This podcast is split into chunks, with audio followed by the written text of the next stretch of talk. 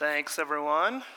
It's good to be here. Let me get situated. All right. We're going to jump right in. We're going to start in uh, Matthew 28 18 and 20.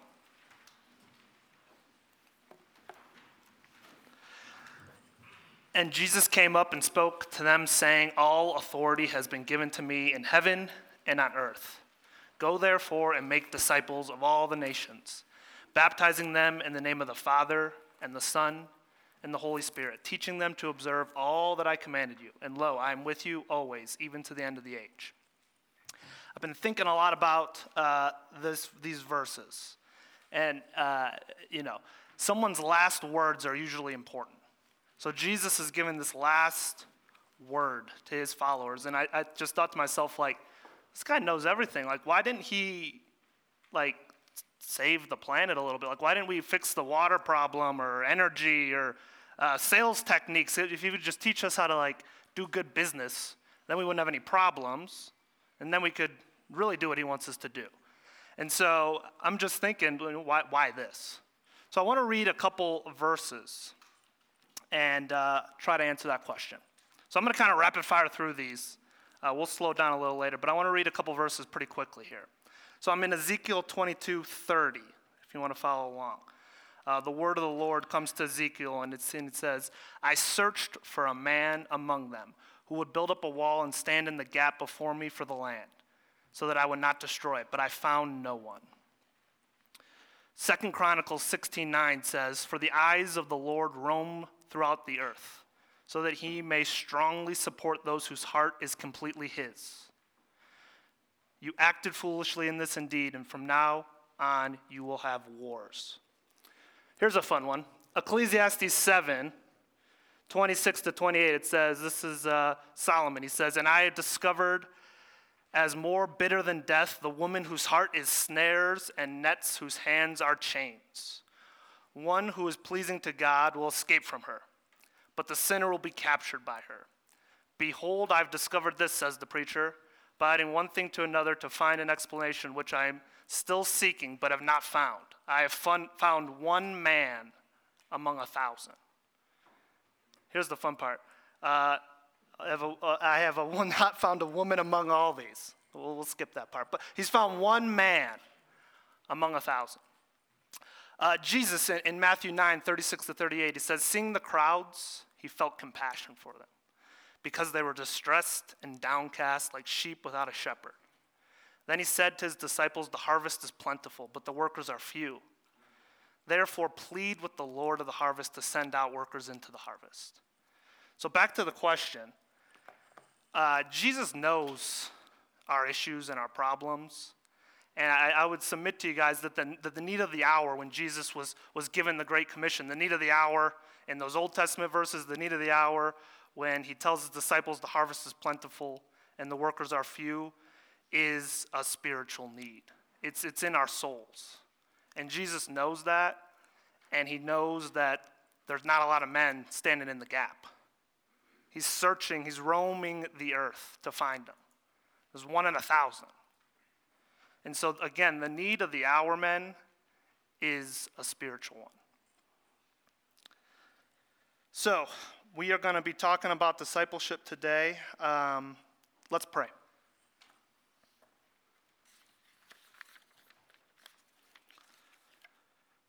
Dear Lord, uh, we thank you for another day and another opportunity to serve you. I just thank you so much for these men uh, willing to, to take their time away from their their families and, and their jobs to, to come out here and, and learn about you. Uh, we beg you to, to intercede, please, today. Um, help us to know you more so that we can love you better. We pray all these things in your Son's precious and holy name. Amen. Um, we're going to start in 2 Corinthians 5. If you want to turn there, we'll, we'll camp here for a little bit. Out. I could spend all day on these verses, but we'll, we'll try to go a, a little quick. So Shane's going to be our reader. You ready, Shane? Yeah. 2 Corinthians 5 15 to 21. And he died for all, so that they who live might no longer live for themselves, but for him who died and rose again on their behalf. Therefore, from now on, we recognize no one according to the flesh. Even though we have known Christ according to the flesh, yet now we know him in this way no longer. Therefore, if anyone is in Christ, he is a new creature. The old things have passed away. Behold, new things have come. Now, all these things are from God, who reconciled us to himself through Christ and gave us the ministry of reconciliation. Namely, that God was in Christ, reconciling the world to himself, not counting their trespasses against them, and he has committed to us the word of reconciliation. Therefore, we are ambassadors for Christ, as though God were making an appeal through us. We beg you, on behalf of Christ, be reconciled to God. He made him who knew no sin to be sin on our behalf, so that we might become the righteousness of God in him. Thank you. So we'll start in 15 here, and, and Jerry kind of beat this up, but guys, we don't live for ourselves, right? Jesus died for us so that they who live might no longer live for themselves. If we don't die to ourselves, if we don't understand that our lives are not our lives, we are His. And so we got to start with that mentality. I take you to these verses because to me, if we don't have this perspective, we're not going to scratch the surface of discipling guys. So we got to get these down. And starts with, like Jerry said, it starts with dying. Um, Shane, I'll give you a break after this, but I'm going to have you read Luke 14, 27 to 33 uh, real quick. Luke 14, 27, 33. Whoever does not carry his own cross and come after me, he cannot be my disciple. For which one of you, when he wants to build a tower, does not first sit down and calculate the cost to see if he has enough to complete it? Otherwise, when he has laid a foundation and is not able to finish, all who observe it begin to ridicule him, saying, This man began to build and was not able to finish. Or what king, when he sets out to meet another king in battle, will not first sit down and consider whether he is strong enough with 10,000 men to encounter the one coming against him with 20,000? Or else, while the other is still far away, he sends a delegation and asks for terms of peace. So then, none of you can be my disciple who does not give up all his own possessions. Thank you. So, again, th- these verses are talking about calculating the cost. Uh, you know, there's an army coming. You're thinking about, can I, can I fight these guys off? And when I first read that, I think, oh, sweet. Um, this maybe gives me a way out. Uh, I can't do this, so if I can't do it, is, is this suggesting I'm not able? Maybe I don't have to do it. My suggestion is it's not that are you able, it's, it's asking if you're willing.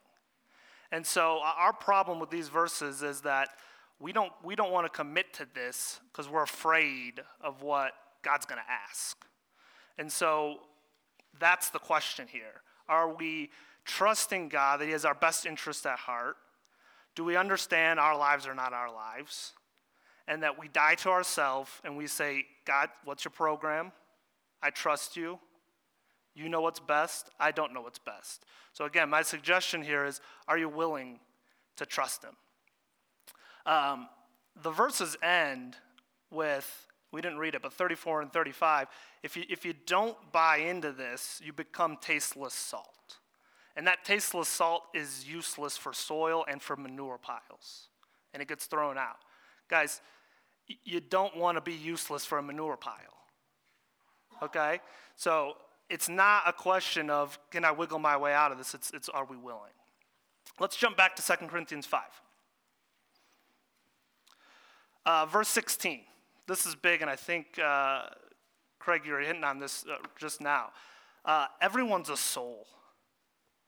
And that, if I am not thinking that, verse 16 says, from, the, from Therefore, from now on, we recognize no one according to the flesh. They're souls. If I don't see people as souls, um, at best, I will avoid them because they, they annoy me. And at worst, I'll use them. And so we got to avoid that at all costs, guys. So we got to see what people really are and their souls. 17, we've all heard this verse. We're new creatures. I've thought about this a lot. In a lot of ways, I kind of feel like the same guy, you know? So, my question is what really changes? And um, for sure, what's changed is my view of reality And I think that's a lot of what verse 16 is talking about. Are we viewing what's really happening? Do we view, again, people as souls and what really matters and what is purpose? And so that's really what changes. What changes in you is your thinking. And uh, verse 18, all these things are from God. You're not changing on your own. If God's not in you changing you, uh, you're not a new creature. That in of itself seems like a pretty darn good deal. But then he tells us that he gives us the ministry of reconciliation. So he wants us to be in, involved. And, and again, that's, that's really what we're going to talk about here today is uh, the ministry of reconciliation. For some reason, he uses the likes of us. I, I, I, suggest to you guys that the fact that you get to be involved in ministry is grace. It's a gift. And if you, if you don't take part in it, then you're missing out, to be quite frank. Uh, 19 is pretty much the gospel, right? This is the, the, the ministry, is that God is reconciling the world to himself through his Son. Therefore, whenever you see therefore, that, that makes you pause. All this stuff is being talked about. Therefore, now what do we, what do, we do? Therefore, we're ambassadors. I'm not that smart. I don't know a lot about ambassadors, but what I know is they go to another country on behalf of the nation or king or whoever sent them, and they are the voice in that nation. And that's us. We're ambassadors for God. He's making an appeal through us. This always gets me. Verse 20 We beg you on behalf of Christ, be reconciled to God. Just that word beg, it really gets me.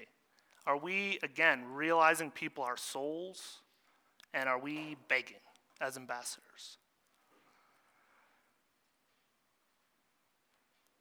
Guys, this perspective, again, is my, my suggestion here is if we don't get some of these thoughts in our mind, our lives are not our lives. People are souls. God's sending us on a mission.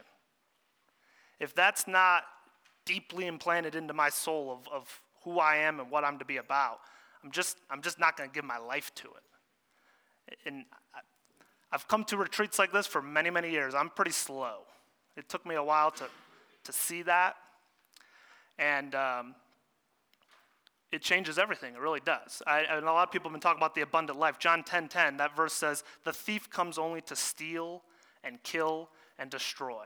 And I came that they may have life and have it abundantly. And that, that, that abundant life I got to tell you, you know, I was a Christian for a decent amount of time, kind of not feeling an abundant life, doing activities for the sake of activities, kind of feeling like something's missing. And my suggestion is this was missing ministry, being an ambassador, find your purpose. That's abundant life. Let's pause real quick. Questions so far?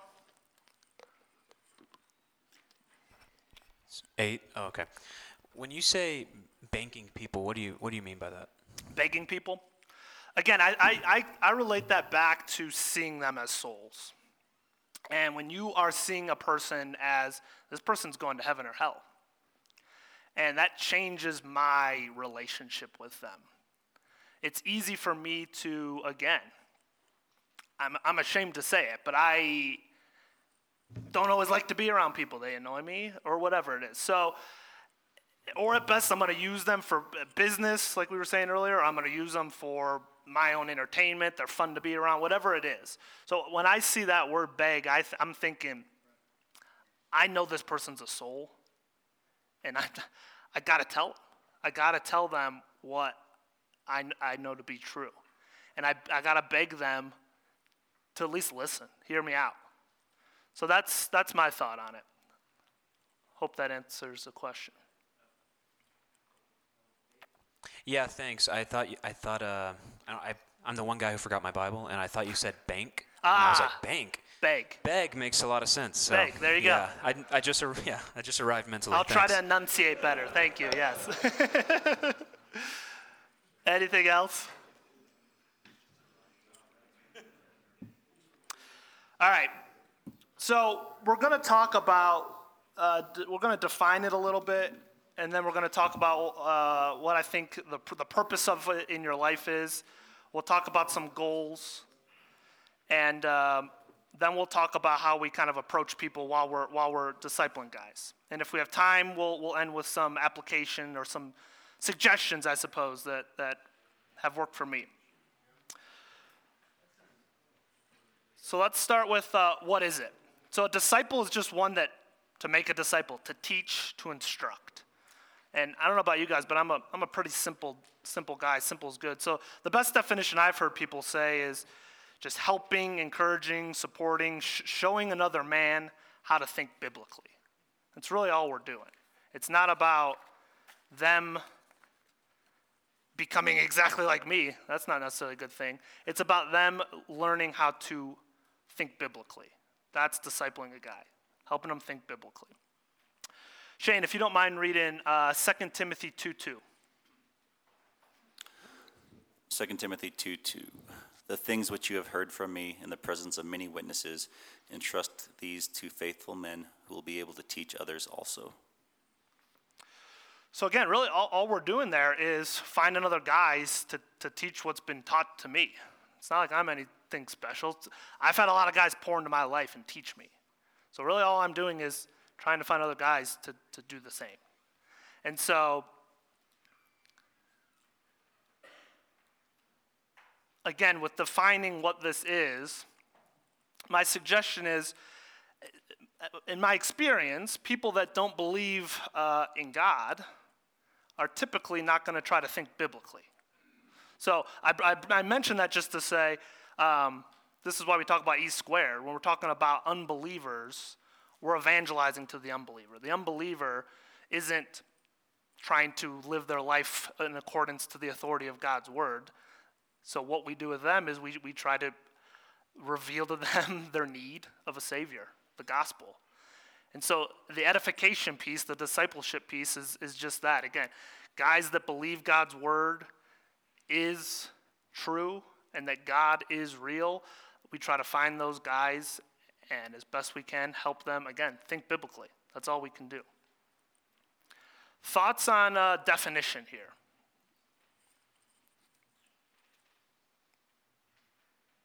All right, let's talk about, let's get into the meat a little bit and talk about uh, why did God give us this ministry of reconciliation?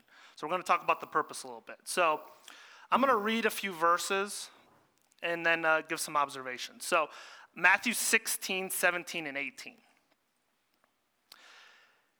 Jesus said to him, he's talking to Simon, Blessed are you, Simon, because flesh and blood did not reveal this to you, but my Father who is in heaven. I also say to you that you are Peter, and upon this rock I will build my church, and the gates of Hades will not overpower it. Again, note with me here, guys, that Jesus tells Peter, I'm going to build my church. He doesn't say, Peter, you're going to build the church. He says, Peter, you're the rock, and upon you I will build my church. We, we can't stop him, guys. There are people actively trying, and they will not stop him. Jesus will build his church, but he decides to use Peter's a fisherman, just normal guys to build his church, but Jesus is the one who builds his church. Similar thought 1 Corinthians 3 5 to 9. It says, What then is Apollos and what is Paul? Servants through whom you believed, even as the Lord gave opportunity to each one. I planted, Apollos watered, but God was causing the growth. So then neither the one who plants nor the one who waters is anything. That's kind of that's encouraging. They're, they're not anything. But God causes the growth. Now he who plants and he who waters are one, but each will receive his own reward according to his own labor. For we are God's fellow workers, you are God's field, God is building. So same thought here, guys. That is 1 Corinthians 3 5 to 9. God's building. We are, the, as the verse says, the Lord gives us opportunity. So, for whatever reason, He's given us this grace to give us this opportunity to get our own individual reward, and we're involved, but God is the one who builds, God is the one who grows. Very similar thought. Last one along these lines. Psalm 127 1, simple verse. It says, Unless the Lord builds the house, they labor in vain who build it. Unless the Lord guards the city, the watchman keeps awake in vain. So, same thought. So, again, my question is well, what, what is the point? God's, God's building, God's growing, God's going to build his church. So, do I, well, I don't have to do anything, I guess? Is that, what, is that what we're saying here? So, my suggestion to you is along lines of what I've already been saying. This is a gift to you guys, and it's for you. You guys need this. I know for me personally, when I don't have guys I'm meeting with, I'm lazy. And nothing's really grown me more than, than meeting with guys. So it's, it's for me. And I can't thank God enough that He would include, again, bozos like us in such an important work. And what, a, what an amazing thing that is. Um, I think Paul kind of addresses this in, in Romans 1. I'm going to have Shane read Romans 1 11 to 14. As, as far as I can tell, maybe there's more, but Paul gives to me four reasons here why he takes part in ministry. So again, Shane, uh, Romans 1 11 to 14. For I, lo- for I long to see you, so that I may impart some spiritual gift to you, that you may be established. That is, that I may be encouraged together with you while among you, each of us by the other's faith, both yours and mine. I do not want you to be unaware, brethren, that often I have planned to come to you and have been prevented so far, so that I may obtain some fruit among you also, even as among the rest of the Gentiles. I am under obligation both to Greeks and to barbarians, both to the wise and to the foolish. So again, I, see a, a reason in each verse. Verse 11, Paul says, I want to come to you guys. I want to, I want to impart some spiritual gift. So he's, he's coming there to hopefully help these guys see truth and, and help them um, grow closer to God. So he's definitely in it for guys and to help them and to help them grow. Uh, verse 12, he says that he wants them to be encouraged together. There's an, a relationship piece here, there's a fellowship there is a edification that we just can't get from ourselves. We're not here to lone, lone wolf it. We are here to help each other. And Paul wants to come and be around these guys so that not only they can be encouraged, but that he can be encouraged. 13, he says, Don't, don't be unaware, guys. I'm, I'm in this for my own gain. I'm in this so that I may obtain some fruit among you. 14, He's under obligation. I've thought a lot about that. Um, why is he obligated? And I guess my suggestion for what it's worth is I think Paul's obligated because he knows his purpose. He knows God wants him to be ministering to these people. And he is obligated because he believes that God has his best intentions in mind for Paul. It's the best thing for him. So the obligation piece to me is Paul just understanding correctly that if without this, who am I? And so therefore I'm obligated to meet with these guys and minister to them. So again, there's four, I find four takeaways there. He wants to impart spiritual gift to them. It's for his encouragement and their encouragement. He's there for his own gain, his own reward, and he understands this is who I am. This is who God wants me to be. Um, this thought, I re- very, very recently, a guy that I've been meeting with, he, we've been meeting every week for a couple years. And I actually wrote it down because I wanted to read it exactly what he said. but um, he's like, should we meet every other week? Like, I feel like I'm a burden to you. I feel like, you know, you got kids. You know, there's not a lot of time. Like, um, so the part I wrote down, he literally said, he said, I know that you're meeting with me out of obedience. He's like, and I respect that. I agree with the Bible tells you to do that and commands you to do it. But he said, he said, Are you getting anything out of these meetings? He said, literally, he said, he said, Do you get off the call and think, well, I didn't really get anything out of this, but at least I helped move this dummy along just a little bit more this morning? and so I just said, I looked at him, I said, You have no idea. Like, I, I need this. I cannot not have this. And yes, I'm here for you. I hope, I hope you can grow. I hope you get something out of it. But I'm, I'm here for me. And when I don't do this, I don't grow. I need it like I need air in my lungs. And so we're meeting every week still, so. but anyway, I just thought, again, to me, that, that just goes along with this obligation. It's not, again, what, what stood out to me that that guy said, he's, he said, Am I being a burden to you and your family? I think when Paul says that he's obligated, it's not a matter of a burdensome obligation, it's a necessity. That's what he means by obligation. Questions?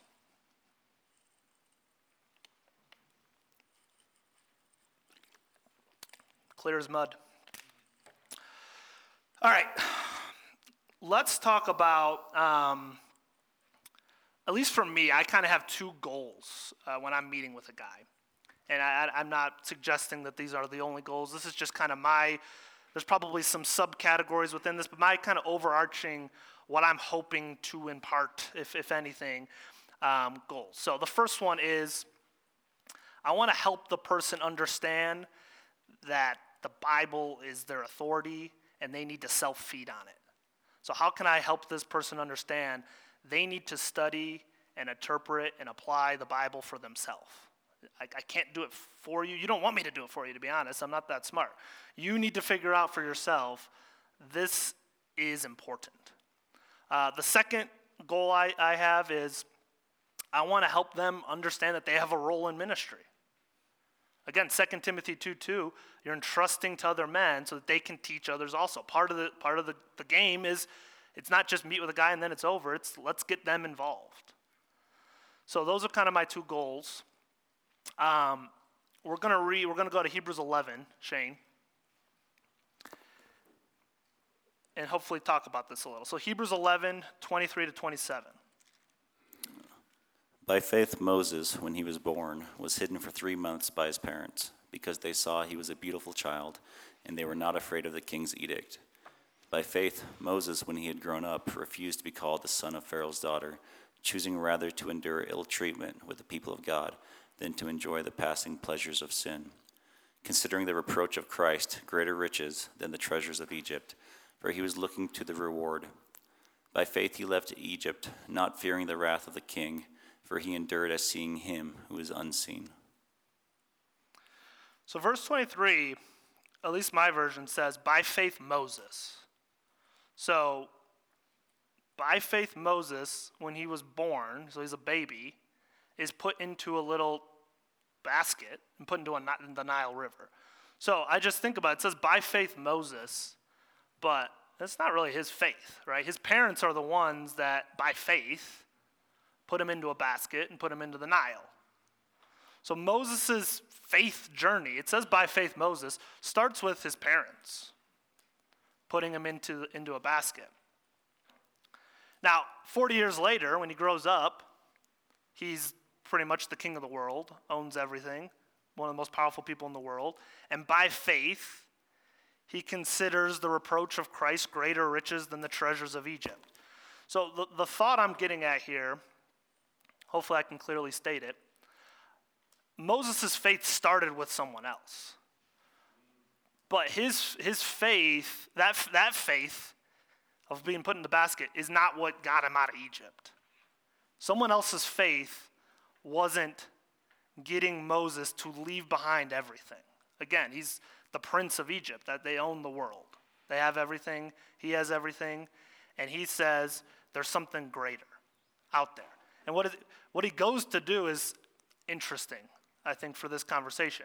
He leaves everything to go into the desert to tend after another man's sheep for 40 years.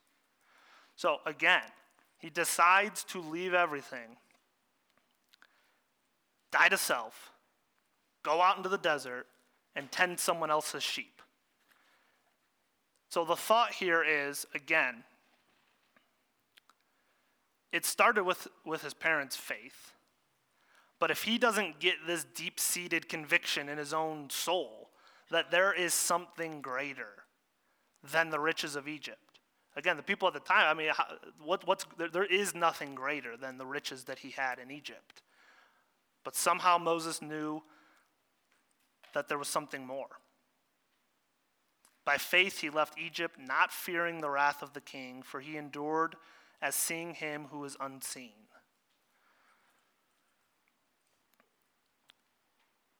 That's a big thought for me, at least. I don't know about you guys. So, again, why I bring you here is that if you're meeting with a person, or even, even me talking to you guys here, I cannot convince you of anything. And, and you can't get your convictions into another person's soul. They have to, you can, you can maybe put them in a basket and put them in the Nile River, but they're not going to leave Egypt and go tend another man's sheep unless they think it's best for them. They have to have that thought in their soul for themselves. But again, part of the process is being taught. Part of the process is Moses got put into a basket. So, a, a, a similar kind of story. Um, a couple years ago, a guy came to me, and we were in similar circles going to Bible studies, same kind of place in life, young kids, uh, business guy, and he's just like, How do you, like, I, I want to get some time. I want to talk to you. So he calls me and talks to me, and he says, How do you have time? It's pretty much was his question. How do you have time to balance work and kids and whatever? And to be honest, I didn't. I don't. I don't have a magic bullet answer. All, all I could think to do was show him. I just said, why don't you let's next week let's start meeting. So let's just start meeting. And that's all. Again, I don't have a great answer to it other than I we can start meeting. You can see what we do, see what I do, and take what take what is uh, decent and anything that's terrible, throw it away, please. And so we start meeting. It wasn't too long after that, a young guy got into a, one of our studies and was asking to meet with people. And this guy I'm meeting with says, "So are we gonna? Are you gonna meet with him or?" Like having like a negotiation about it. like this is exactly what you want. This is perfect. This guy lives lives on the same street as you. Going to Bible studies and say, here, here it is. Now you can start meeting with this guy. So again, I say that to say my faith is, can, can get people in the I can get people in a basket. They have to get the faith for themselves, the conviction for themselves, the view for themselves that this is what's best for me. And so, uh, my suggestion here again is all you can really do is show guys. Any thoughts or questions on that?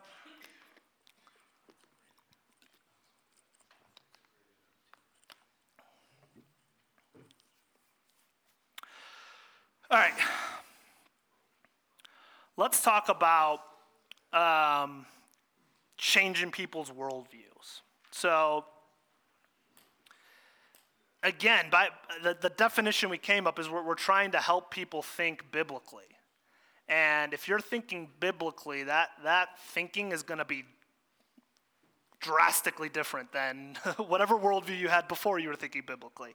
So, again, part of helping someone think biblically, there's going to be a worldview change.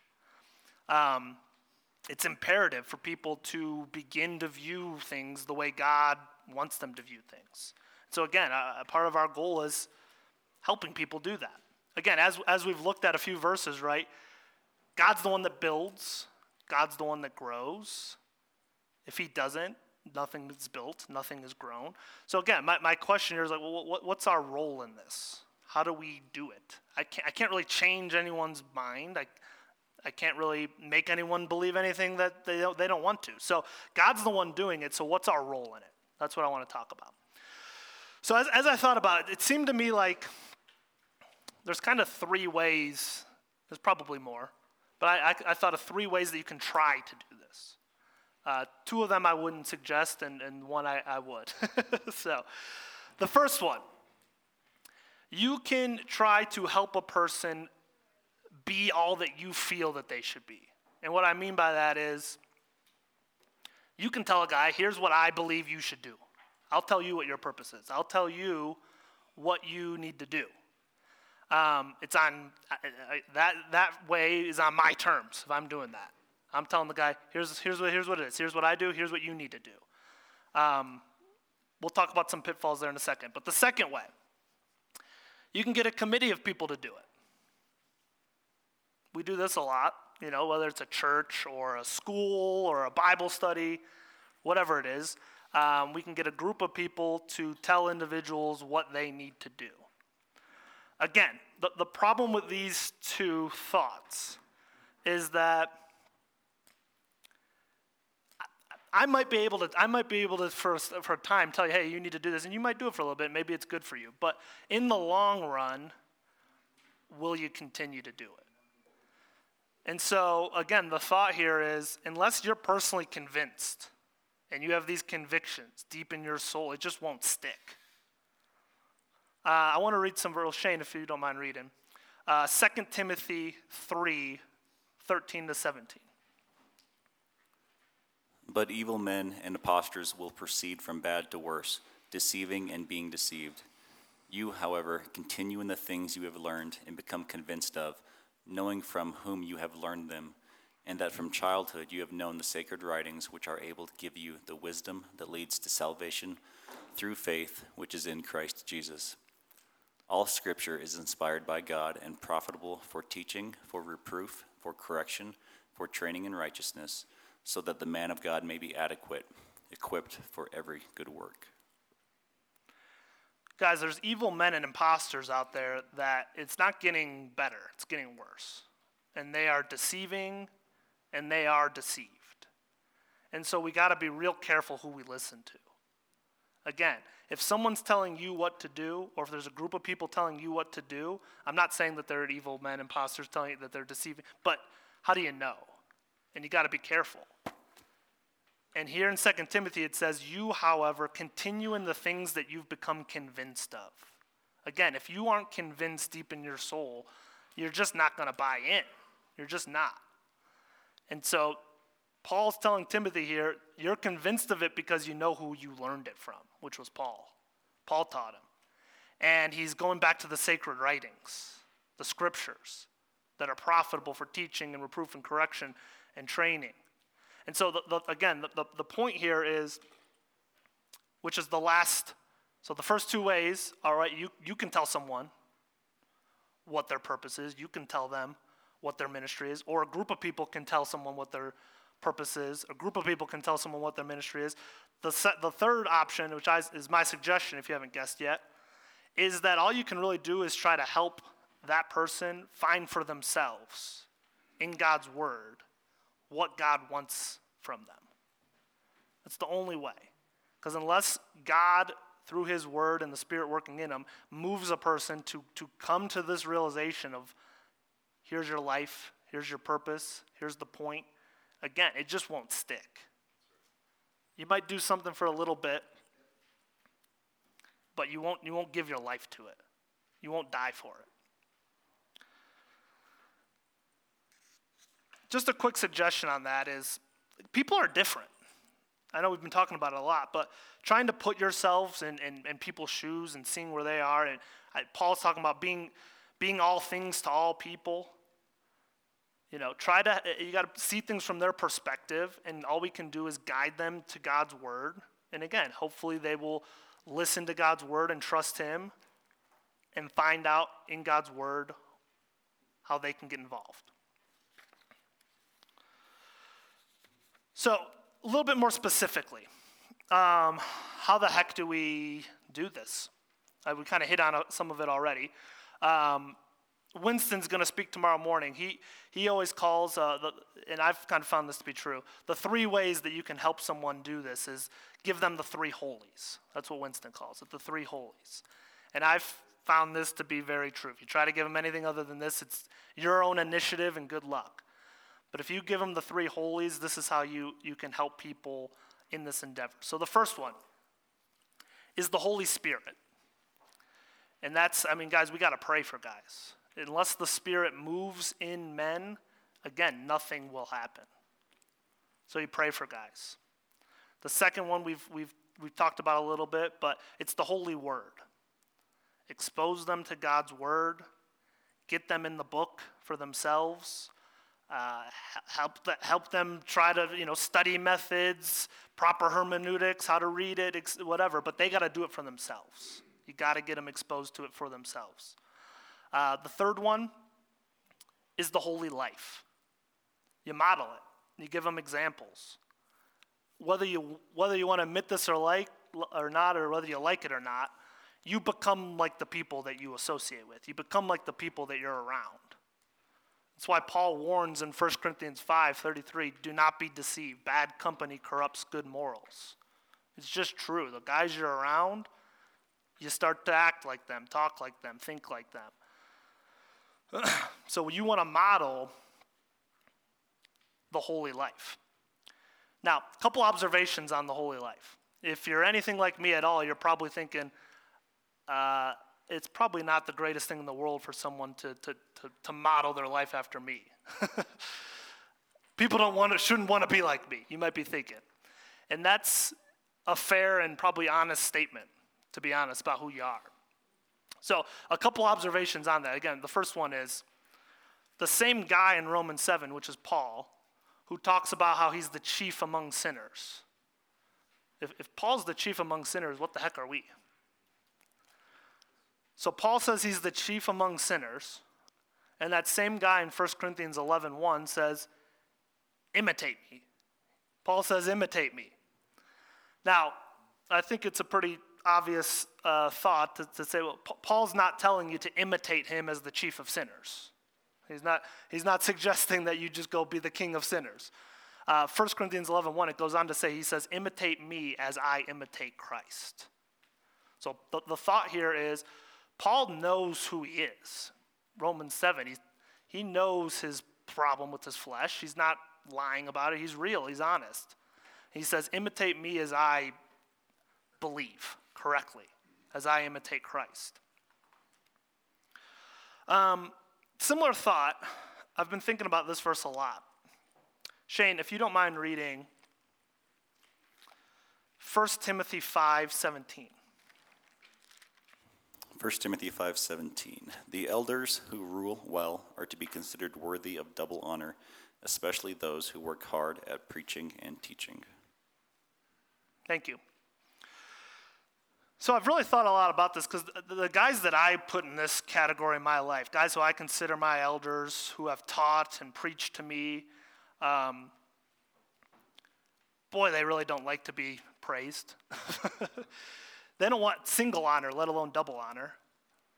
You know, if, whenever they get someone saying like, "Hey, you did such a good job, thank you so much," it's it's awkward. They kind of put their there's no eye contact, and they're like, "Praise God, praise God." So it's like some weird, awkward kind of thing, and, and as right it should be.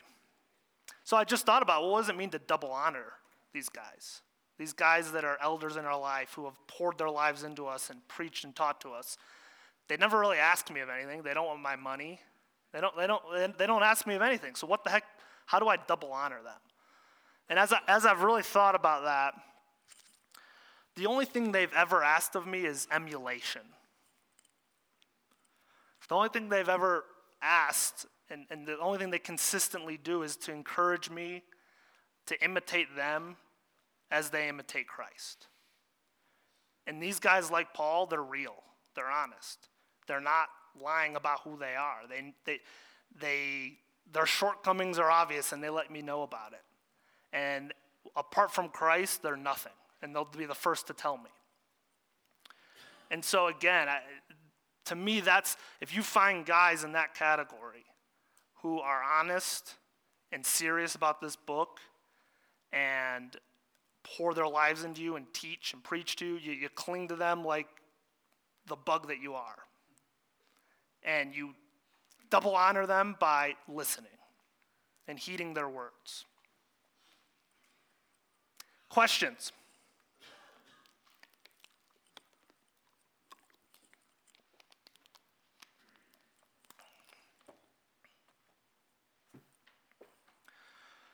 All right. The next part here is I don't know if it's applications or just my suggestions. So if it's my suggestions, be wary. But I want to uh, uh, just talk to you guys about some of the things that I've noticed that have worked for me, and um, hopefully you guys get something out of it. So, my first thought is where are we looking? The harvest is plentiful. There's not a lot of workers, but the harvest is plentiful. So, my, que- my question is just again, where are you finding guys? It's not that they're not there, the harvest is plentiful. Um, there's a, there's a, a, guy back home who, who constantly says uh, the people that you're coming in contact with, he calls them divine appointments. And that really stands out to me. He talks about it all the time. He talks about divine appointments. There's no accidents of who's coming in your life. And uh, when you're walking down the street or you're in jo- your, your job, the same people over and over and over that you're seeing, you are uniquely positioned. There is not a single person in the history of the world who has the exact same opportunities as you do. So you are being divinely put in these spots and you're being put into these divine appointments. So I'd say just, just start asking guys. It's really that simple. Just ask. You just ask guys to meet. My, my two biggest, we'll call them fishing ponds, are just work and Bible studies. And you might think, well, these guys going to a Bible study for 10 years. He probably doesn't need to talk to idiot me. And that's a fair point. But it's, it's not that he needs to talk to me about, uh, and I'm smart, but meeting with guys again regularly in God's Word, asking questions, digging into the Word. It doesn't matter how smart or dumb you are. You're gonna, God's gonna move in guys meeting together and opening up His Word and talking about His Word. So just start asking guys. Worst thing they can do is say, no, no thanks. But you'll be surprised if you just start asking guys how many guys are eager to. There's no one who's poured into their life. There's no one who's taken the time to meet with them, to, to spend however long it takes to answer whatever questions they have. Guys are dying for people to do this. You just start asking, people start saying yes. Uh, similarly, along this thought, brainiac me is usually trying to you know really plan this and i've got a couple guys i'm meeting with that we're coming up on you know graduating maybe so i've been thinking a lot about where am i going to look next praying about it talking to accountability brothers you know here's my, my work which i'm remote i've been remote for two years i don't really see people. Bible studies kind of same thing remote so just praying about where, where's god going to bring another guy into my life? Literally this is three days before i flew out here. Uh, my wife gets a text from a, a there's a family for she's, she's from Toledo. Not that you guys know anything about Ohio, but a couple hours west of Cleveland, and a family friend of hers is moving to Cleveland. And this guy texts her and says, "Hey, do you have any?" church uh, recommendations, any Bible study recommendations. It texts that to my wife. and my wife goes to me, Hey, do we have any church recommendations for this guy? And I just go, This is the layup. Just give me, have that guy's number? Just give me that guy's number. I'll, I'll talk to him. So that's a layup right there. So text the guy and just ask, hey, I hear you want to get into Bible study? Let's just start meeting one on one. Just fell right in my lap. I'm planning like, okay, how do I, and God just, just drops in your lap. So you just got to have your eyes up and again, just ask. Second one. This is a suggestion. I'll admit this one, so take this one for what it is. But uh, I suggest one on one. And not that you can't do it with, with a larger group, but I suggest one on one for two reasons. The first one is you can't hide in one on one, there's no one else in the room to answer the questions or ask the questions. Um, and I'm weird. I'll sit in silence. I'll ask a question. I'll just wait and just wait until they answer. There's no one else there to answer, so you got to answer. What do you think? Tell me what you think. It falls on that person to think and learn. So to me, that's huge. And if there's a group, even three, uh, you can hide. The second one is I find it to be more sustainable and, and replicable. It's, it's anyone can talk to one person. Anyone can meet with one person.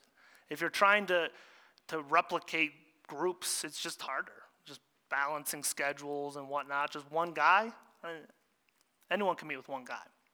So, again, I suggest one on one. This next one's big. Uh, for guys that have families, wives, kids, um, as best you can, I, I strongly suggest get them on board. Get them on board.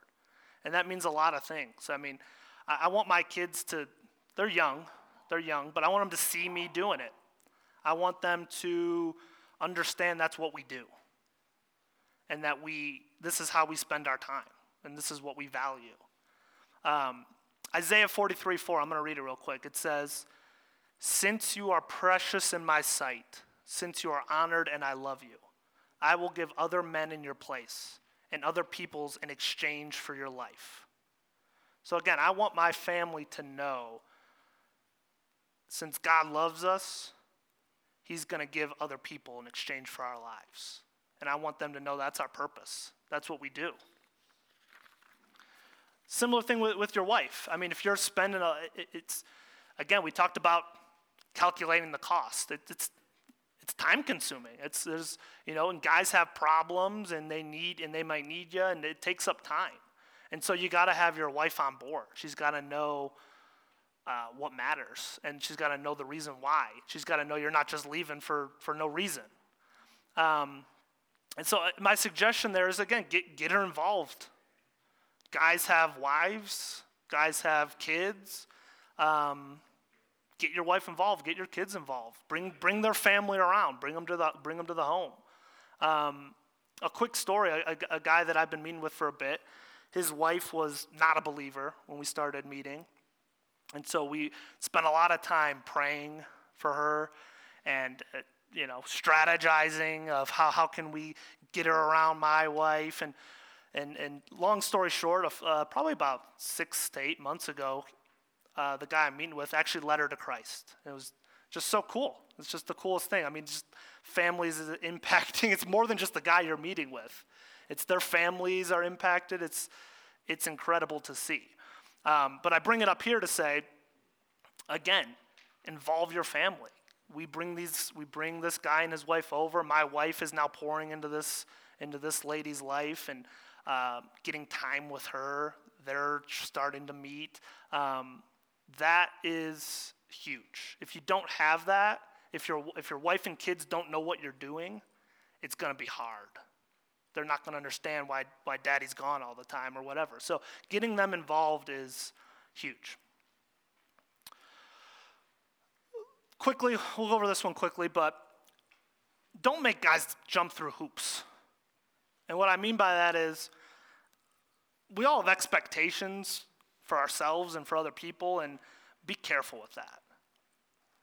There's no reason to make a guy do things if a guy's willing to, to meet with me and talk about the Bible, I'll meet and talk about the Bible. I'm not going to put a bunch of contingencies on him and make him jump through hoops. So there's a lot there. There's a lot kind of specifically to talk about there, but I'm going to I'm going to leave it at that. Um, I got three kind of things for us to think of over other things. So I'm just going to again try to. Do I have good? Do I have time, Trevor? Okay. Um, I'll try to move through these kind of quick, but major on principles over method. And what I mean by that is using the, let's use the Great Commission as an example. Jesus says, Go and make disciples. So he tells you what to go do. He doesn't necessarily tell you exactly how to do it. He doesn't say, Hey, Trevor has these great books. Get these books and go through these books. He doesn't say what exactly to do. He says, he doesn't say exactly how to do it, I should say, but he tells you what to do. So the point is when you're meeting with guys, major with them on the principle of what the Bible tells them what to do, not necessarily how you do it. Similar thought focus on thinking over skills. And the example I want to go to is, is Jesus with the Pharisees. It doesn't seem to me like Jesus had a problem with the Pharisees' skills. They were evangelizing and teaching, and they were reading the scriptures. They, had, they pretty much had the whole thing memorized, some of them. So it's not like they didn't have skills. Jesus' problem with them was their thinking. They were not on the same page of what was true and what was important and what mattered and what purpose was. So, similarly, with the guys you're meeting with, help them focus on thinking not necessarily not that you can't help train them on skills that's good but what comes first is thinking again same thought not same, but similar thought. Your theories and your theology are, you know, it, it's, a, it's a fantastic thing to talk about and to teach, but more important than that is helping them trust God. What comes before theology is tr- just trusting God. And so, again, if I don't believe that God, that His word is authoritative, and I don't believe that He knows what's best for me, and I don't believe that He's in control, and I don't trust Him, I'm not going to buy into any theory or theology. So we start with trust God. One more application, then I'll have one quick thought to end us on. Um, Shane, do you want a surprise read? I don't, I don't think I gave you this one. But 1 Thessalonians 2 6 to 12.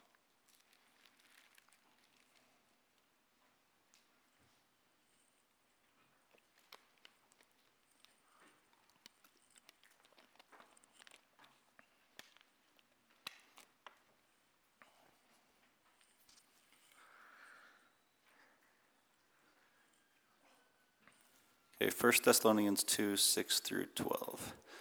Nor did we seek glory from men, either from you or from others, even though as apostles of Christ we might have asserted our authority. But we proved to be gentle among you, as a nursing mother tenderly cares for her own children. Having so fond an affection for you, we were well pleased to impart to you not only the gospel of God, but also our own lives, because you had become very dear to us.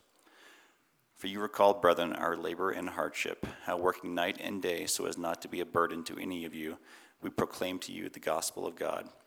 You are witnesses, and so is God, how devoutly and uprightly and blamelessly we behave toward you believers, just as you know how we were exhorting and encouraging and imploring each one of you as a father would his own children, so that you would walk in a manner worthy of the God who calls you into his own kingdom and glory this one hits me really hard. But verse 8 says, We didn't just impart to you the gospel only, but our own lives. And the example given is one that just hits hard. I don't know about you guys, but I, have got three kids under five, and watching my wife um, tenderly love them and the, the time that she puts into that, the mess. I mean, that's the example given here. Is, is a mom caring for her children. And again, I, as I sit back and marvel and watch my wife tenderly care for my children, and, and then think that Paul tells me that this is how I'm supposed to give to other men, and think, holy smokes, I'm falling short.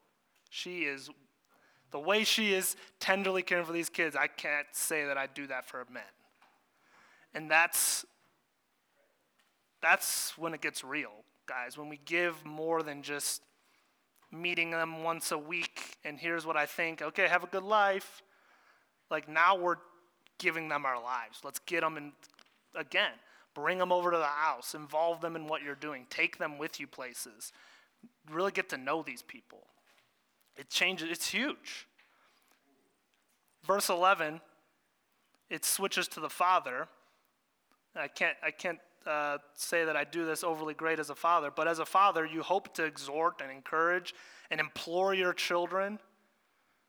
And so the example here is the same thing. It, it, the way that I care for my kids and I care that they make good decisions and I encourage them and I implore them, please, kids, please just see this. That's how we are to treat these, these guys. It's huge. In Mark 10, 29 and 30, Jesus says, Truly I say to you, there is no one who has left house or brothers or sisters or mother or father or children or farms for my sake and for the gospel's sake, but that he will receive a hundred times as much now in the present age houses and brothers and sisters and mothers and children and farms, along with persecution, and in the age to come, eternal life.